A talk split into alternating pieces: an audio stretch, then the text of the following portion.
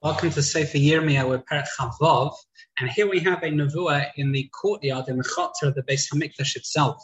Yirmiyah is again begging Klal Yisrael to do tshuva, otherwise Hashem is going to destroy the Beis Hamikdash like Shiloh. Once Yirmiyah provides a precedent that Shiloh has already been destroyed, of course the message is more powerful.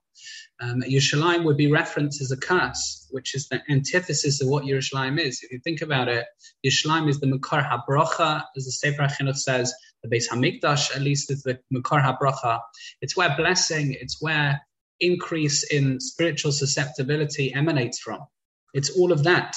And yet, it's not going to be a source of bracha, it's going to be a source of klala, restriction, constriction.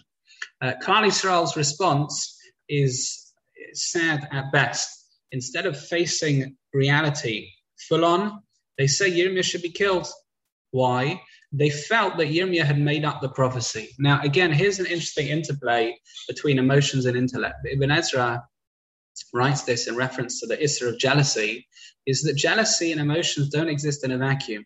Your intellect tells you which emotions should be switched on at any given point because it creates the framework to process what's good, what's bad, what's sad, what's positive, what's negative their emotion here was he can't be right. We don't want to accept it.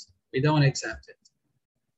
Their intellect was we think that we're going in a certain direction, and that's not negative.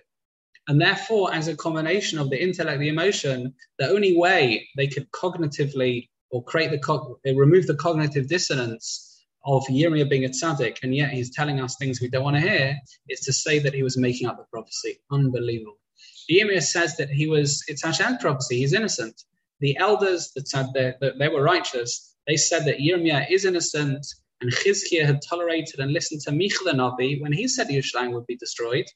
But the, the Rishaim said no. Uriah had testified Yerushalayim would be annihilated, it had been murdered by Yoyakim.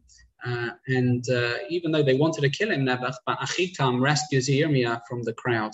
It's unbelievable what Yirmiyah faced. That's Perek Chavav.